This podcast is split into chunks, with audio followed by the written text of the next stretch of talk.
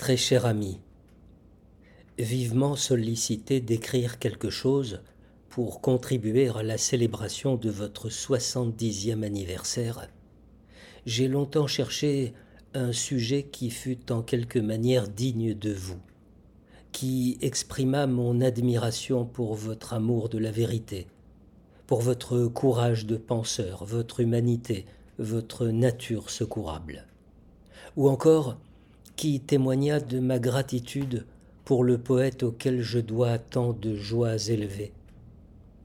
Ce fut en vain. J'ai dix ans de plus que vous. Ma production est tarie. Ce que je puis finalement vous offrir n'est que le don d'un homme appauvri, ayant connu jadis des jours meilleurs. Vous le savez, mon travail scientifique s'était donné pour but d'étudier certains phénomènes psychiques inhabituels, anormaux, pathologiques, c'est-à-dire de les rapporter aux forces psychiques qui sont à l'œuvre derrière eux, et d'en mettre à nu les mécanismes actifs. Je l'ai d'abord tenté sur ma propre personne, puis sur d'autres, enfin par un audacieux empiètement sur l'espèce humaine tout entière. L'une de ces expériences que j'ai faites moi-même il y a de cela une génération, c'était en 1904, et que je n'avais jamais comprise depuis, mais sans cesse revenue en mémoire ces dernières années sans que j'en puisse voir la raison. À la fin, je me suis décidé à analyser ce petit épisode et je vous communique le résultat de mon étude ce qui m'oblige à vous demander d'accorder aux données de ma vie personnelle plus d'attention qu'elles n'en mériteraient autrement. À cette époque, j'avais coutume de partir tous les ans avec mon frère cadet, à la fin d'août ou au début de septembre, pour un voyage de vacances qui durait plusieurs semaines et qui nous conduisait à Rome, dans une quelconque région d'Italie ou sur quelque côte de la Méditerranée. Mon frère a dix ans de moins que moi, il a donc le même âge que vous, par une coïncidence qui ne me frappe qu'à l'instant. Cette année-là, mon frère m'expliqua que ses affaires ne lui permettaient pas une absence prolongée. Il pourrait tout au plus s'absenter une semaine, notre voyage devrait donc être abrégé. Nous dessinâmes de partir de Trieste pour nous rendre à l'île de Corfou, où nous passerions nos quelques jours de congé. À Trieste, il fit une visite à l'un de ses amis d'affaires qui résidait dans cette ville et je l'accompagnai. Cet homme aimable s'informa en outre de nos projets ultérieurs, et quand il apprit que nous voulions aller à Corfou, il nous le déconseilla vivement. Qui feriez-vous à cette époque de l'année? Il fait tellement chaud que vous ne pourrez rien entreprendre. Allez donc plutôt à Athènes. Le vapeur de la Lloyd part cet après-midi. Il vous laissera trois jours pour visiter la ville et il vous reprendra au retour. Ce sera plus agréable et plus avantageux. En quittant l'homme de Trieste, nous étions tous deux d'une humeur singulièrement maussade. Nous discutâmes le plan proposé, le jugeâmes tout à fait inopportun, et ne vîmes que des obstacles à sa réalisation. De plus, nous supposions qu'on ne nous laisserait pas entrer en Grèce sans passeport. En attendant que les bureaux de la Lloyd fussent ouverts, nous flânâmes dans la ville, indécis et mécontents. Mais une fois l'heure venue, nous allâmes au guichet et prîmes des billets pour Athènes comme si cela allait de soi, sans nous soucier des prétendues difficultés, sans même nous confier l'un à l'autre les raisons de notre décision. Cette conduite était vraiment très étrange. Plus tard, nous reconnûmes que nous avions accepté tout de suite avec le plus grand empressement la proposition de remplacer Corfou par Athènes.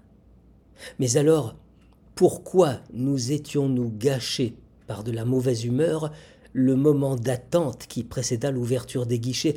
Pourquoi ne nous étions-nous fait miroiter que des empêchements et des difficultés?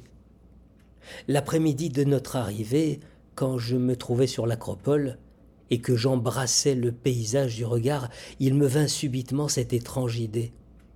Ainsi, tout cela existe réellement, comme nous l'avons appris à l'école?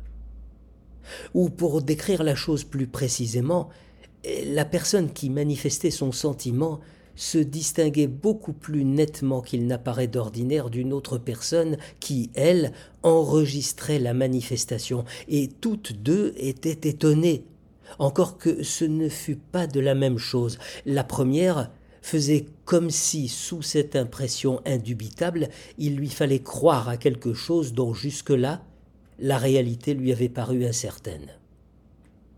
En exagérant un peu, elle faisait comme quelqu'un qui, se promenant en Écosse sur les bords du Loch Ness, verrait tout à coup le corps du célèbre monstre jeté sur le rivage devant lui et serait ainsi contraint de s'avouer Il existe donc vraiment ce serpent de mer auquel nous n'avons jamais cru? Mais l'autre personne s'étonnait à bon droit parce qu'elle ignorait que l'existence réelle d'Athènes, de l'acropole et de ce paysage eût jamais été un objet de doute. Elle eût été plutôt préparée à une expression d'exaltation et de ravissement. On serait tenté de croire que cette pensée déconcertante sur l'acropole tend seulement à souligner le fait qu'il y a vraiment une différence entre voir quelque chose de ses propres yeux et le connaître par des lectures ou par ouï-dire. Mais ce serait une manière bien bizarre d'habiller un lieu commun dépourvu d'intérêt. Ou encore, on pourrait se hasarder à dire qu'étant lycéen, on prétendait certes avoir été convaincu par la réalité historique de la ville d'Athènes et de son histoire, mais que cette idée subite sur l'acropole révèle justement qu'à cette époque, l'inconscient n'y avait pas cru ce ne serait que maintenant qu'on aurait acquis une conviction plongeant dans l'inconscient. Une pareille explication rend un son très profond, mais elle est plus facile à suggérer qu'à prouver. Et puis, elle est très attaquable théoriquement. Non, je pense que les deux ordres de choses, la mauvaise humeur à Trieste et l'idée subite sur l'acropole, sont étroitement solidaires. Comme le premier est plus facile à comprendre, il nous aidera peut-être à expliquer le second.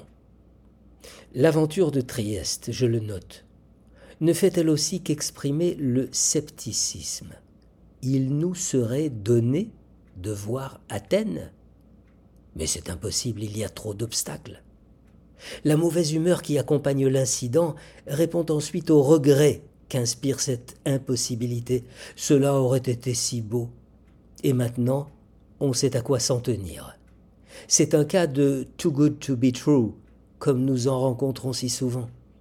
Un de ces cas de scepticisme qui se manifestent si fréquemment quand on est surpris par une nouvelle messagère de bonheur, quand on a gagné le gros lot, obtenu un prix, ou pour une jeune fille quand l'homme secrètement aimé a demandé sa main à ses parents. Constater un phénomène, c'est bien entendu soulever aussitôt la question de ses causes. Un pareil scepticisme est manifestement une tentative pour refuser une portion de réalité. Mais il y a là quelque chose de déroutant. Nous ne serions pas étonnés si une tentative de ce genre se dirigeait contre une part de la réalité qui risquerait d'engendrer le déplaisir. Notre mécanisme psychique est en quelque sorte calculé pour cela. Mais pourquoi se montrer sceptique à l'égard de quelque chose qui promet au contraire un intense plaisir? C'est vraiment un comportement paradoxal.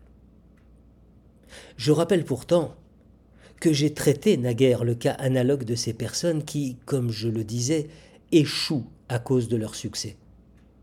Dans les autres cas, on tombe le plus souvent malade à cause de l'échec, du non-accomplissement d'un besoin ou d'un désir vital. Mais chez ces personnes, c'est le contraire. Elles tombent malades et même font naufrage parce qu'un de leurs désirs, doué d'une intensité exceptionnelle, a trouvé son accomplissement. Cependant, l'opposition des deux situations n'est pas si grande qu'il y paraît d'abord. Dans le cas paradoxal, c'est simplement que le refus intérieur a pris la place du refus opposé par le monde extérieur. On ne s'accorde pas ce bonheur. Le refus intérieur commande qu'on maintienne le refus extérieur. Mais pourquoi? La réponse est donnée par toute une série de cas parce qu'on ne peut s'attendre à rien de bon de la part du destin. Ainsi, une fois de plus, le too good to be true, l'expression d'un pessimisme dont beaucoup d'entre nous semblent loger une bonne part en eux. D'autres fois, les choses se passent tout à fait comme pour ceux qui échouent à cause de leur succès. Il s'agit d'un sentiment de culpabilité ou d'infériorité qui peut se traduire ainsi. Je ne suis pas digne d'un pareil bonheur, je ne le mérite pas. Mais au fond, ces deux motivations reviennent au même. L'une n'est que la projection de l'autre. Car nous le savons depuis longtemps, le destin, dont on attend un mauvais traitement, est la matérialisation de notre conscience, de ce sévère surmoi qui est en nous et dans lequel s'est déposée l'instance répressive de notre enfance. Ainsi, je pense, s'expliquerait notre conduite à Trieste nous ne pouvions pas croire que la joie de voir Athènes nous fût réservée. Le fait que la portion de réalité que nous voulions refuser n'avait été d'abord qu'une possibilité détermina les particularités de notre réaction sur le moment. Mais lorsque nous nous trouvâmes sur l'acropole, la possibilité était devenue réalité, et le même scepticisme trouva une manière différente de s'exprimer, beaucoup plus claire toutefois. Sans déformation, le scepticisme aurait dû dire Je n'aurais jamais cru qu'il me serait donné de voir Athènes de mes propres yeux, ce qui est pourtant incontestablement le cas.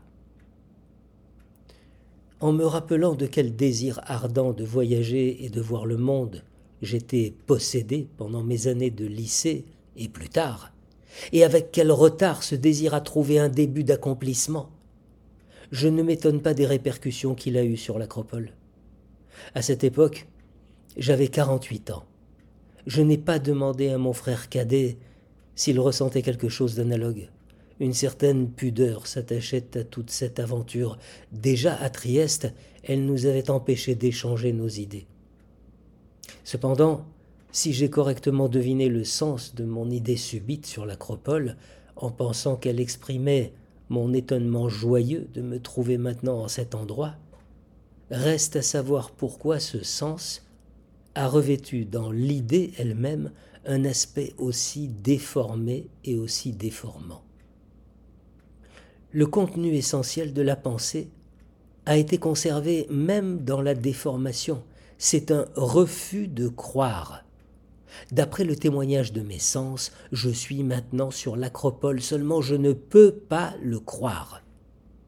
Mais ce refus de croire, ce doute à l'égard d'une portion de la réalité, se trouve dans mon propos déplacé de deux façons. D'abord, il est rejeté dans le passé, puis transféré de mes rapports avec l'acropole sur l'existence de l'acropole elle-même. Il en résulte quelque chose qui revient à dire que j'aurais jadis douté de l'existence réelle de l'acropole, ce que ma mémoire m'oblige toutefois à refuser comme inexact, voire impossible. Les deux sortes de déformations représentent deux problèmes indépendants l'un de l'autre. On peut tenter de pénétrer plus profondément dans le processus de cette transposition. Sans fournir en détail les données qui m'y conduisent, je prendrai pour point de départ ce fait qu'à l'origine il dut y avoir la sensation que la situation d'alors présentait quelque chose d'incroyable et d'irréel. La situation comprend ma personne, l'acropole et ma perception de celle-ci. Je ne sais où caser ce doute, puisque je ne peux pas mettre en doute les impressions sensorielles qui me viennent de l'acropole, mais je me souviens que, dans le passé, j'ai douté de quelque chose qui avait à faire avec cet endroit justement, et je trouve là l'information qui me permet de replacer mon doute dans le passé. Mais du même coup, le doute change de contenu, car je ne me rappelle pas simplement que dans mon jeune âge, je doutais de jamais voir d'Acropole moi-même. J'affirme qu'à cette époque, je n'avais absolument pas cru à la réalité de l'Acropole. C'est justement ce résultat de la déformation qui me permet de conclure que la situation d'alors sur l'Acropole contenait un élément de doute à l'égard de la réalité. Jusqu'ici, je n'ai assurément pas réussi à éclairer le déroulement des faits. C'est pourquoi je me bornerai à dire pour finir que toute cette situation apparemment confuse et difficilement descriptible se résout d'un coup si on admet que sur l'acropole, j'ai eu ou aurait pu avoir un instant ce sentiment de ce que je vois là n'est pas réel. On appelle cela un sentiment d'étrangeté. Je fis un effort pour me protéger contre ce sentiment et j'y parvins au prix d'un énoncé erroné sur le passé. Ces sentiments d'étrangeté sont des phénomènes bizarres et encore bien peu compris. On les décrit comme des sensations, mais ce sont apparemment des processus compliqués, liés à des contenus déterminés et à des décisions concernant ces contenus. Très fréquents dans certaines affections psychiques, ils ne sont pourtant pas inconnus de l'homme normal, ils jouent un peu le rôle des hallucinations accidentelles chez les gens sains. D'un autre côté, ce sont aussi sûrement des actes manqués, constitués d'une façon aussi anormale que les rêves, lesquels, bien qu'ils se produisent régulièrement chez les gens normaux, peuvent passer pour des exemples de troubles psychiques. On les observe sous deux formes. Ou bien une partie de la réalité nous apparaît comme étrangère, ou bien c'est une partie de notre propre moi. Dans ce dernier cas, on parle de dépersonnalisation. Sentiment d'étrangeté et dépersonnalisation font partie de la même catégorie. On peut voir en quelque sorte leur pendant positif dans d'autres phénomènes, ce qu'on appelle fausse reconnaissance, déjà vu, déjà raconté, illusions dans lesquelles nous voulons accepter quelque chose comme faisant partie de notre moi, de la même façon que dans les sentiments d'étrangeté, nous nous efforçons d'exclure quelque chose de nous-mêmes. Une explication relevant d'un mysticisme naïf et non de la psychologie prétend utiliser les phénomènes de déjà-vu comme preuve des existences antérieures de notre moi psychique. De la dépersonnalisation, on est conduit à la double conscience, euh, phénomène au plus haut point remarquable qu'il est juste d'appeler dédoublement de la personnalité. Tout cela est encore si obscur, si peu dominé par la science, que je dois m'interdire de vous l'exposer plus longuement. Il me suffira de revenir à deux caractères que les sentiments d'étrangeté ont tous en commun. Le premier concerne leur rôle de défense. Ils veulent éloigner quelque chose du moi, le nier. Or, les nouveaux éléments qui peuvent nécessiter une réaction de défense proviennent de deux sources différentes, du monde extérieur réel et du monde intérieur des pensées et des tendances qui surgissent dans le moi. Cette alternative correspond peut-être à la différence entre les sentiments d'étrangeté proprement dit et les dépersonnalisations. Pour s'acquitter de ces tâches de défense, notre moi dispose d'un nombre extraordinaire de méthodes ou de mécanismes, comme nous disons. L'étude de ces moyens de défense se fait actuellement dans mon voisinage le plus proche. Ma fille, l'analyste d'enfants, écrit un livre sur ce sujet.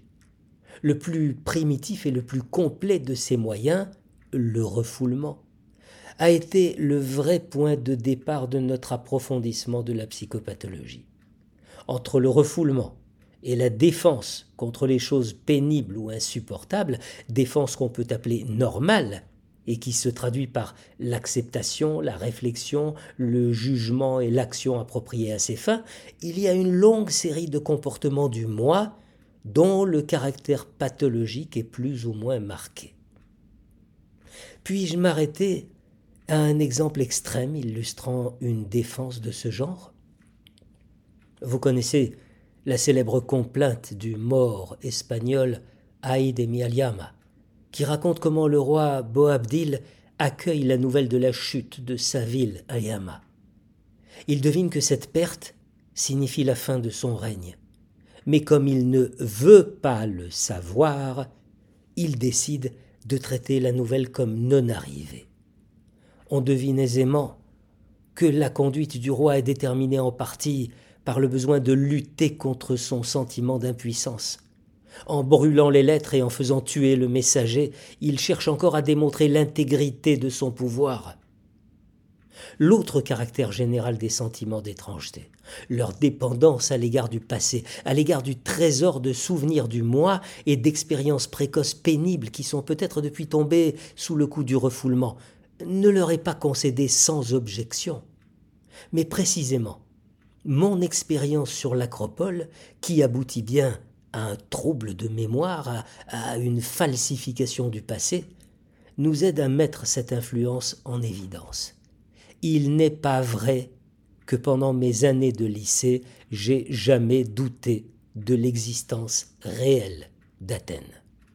Je doutais seulement de voir jamais Athènes de mes propres yeux. Aller si loin, euh, faire si bien mon chemin, me paraissait hors de toute possibilité.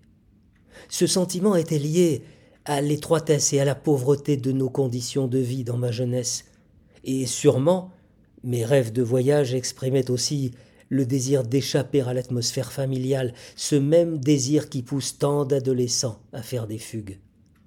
J'avais depuis longtemps démêlé qu'une bonne part de mon envie de voyager tenait à ce désir d'une vie libre, autrement dit, à mon mécontentement au sein de ma famille. Quand on voit la mer pour la première fois, qu'on traverse l'océan, des villes et des paysages réels dont on a rêvé longtemps comme de choses lointaines et inaccessibles, on se fait à soi-même l'effet d'un héros ayant accompli d'incroyables prouesses. Ce jour-là, sur l'acropole, j'aurais pu dire à mon frère Te souviens-tu de notre jeunesse? Tous les jours, nous faisions le même chemin pour aller au lycée. Le dimanche, nous allions sur le Prater, ou dans un coin de campagne que nous connaissions déjà si bien. Et maintenant nous sommes à Athènes, nous voilà sur l'acropole, comme nous avons fait du chemin.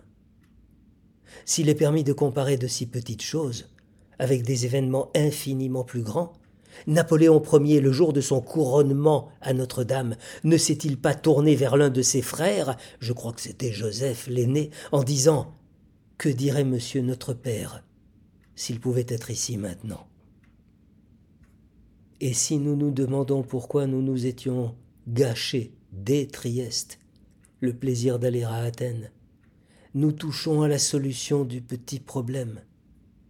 Il faut admettre qu'un sentiment de culpabilité reste attaché à la satisfaction d'avoir si bien fait son chemin il y a là depuis toujours quelque chose d'injuste et d'interdit. Cela s'explique par la critique de l'enfant à l'endroit de son père, par le mépris qui a remplacé l'ancienne surestimation infantile de sa personne. Tout se passe comme si le principal, dans le succès, était d'aller plus loin que le père et comme s'il était toujours interdit que le père fût surpassé. À ces motivations générales s'ajoute dans notre cas un facteur particulier.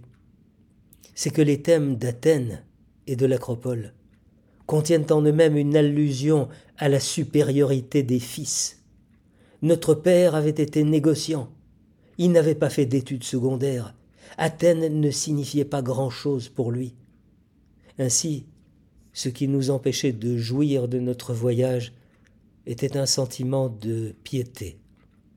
Maintenant, vous ne vous étonnerez plus que le souvenir de cet incident sur l'acropole revienne si souvent me hanter depuis que je suis vieux moi-même, que j'ai besoin d'indulgence et que je ne puis plus voyager. Janvier 1936. Je vous salue bien cordialement. Votre Sigmund Freud.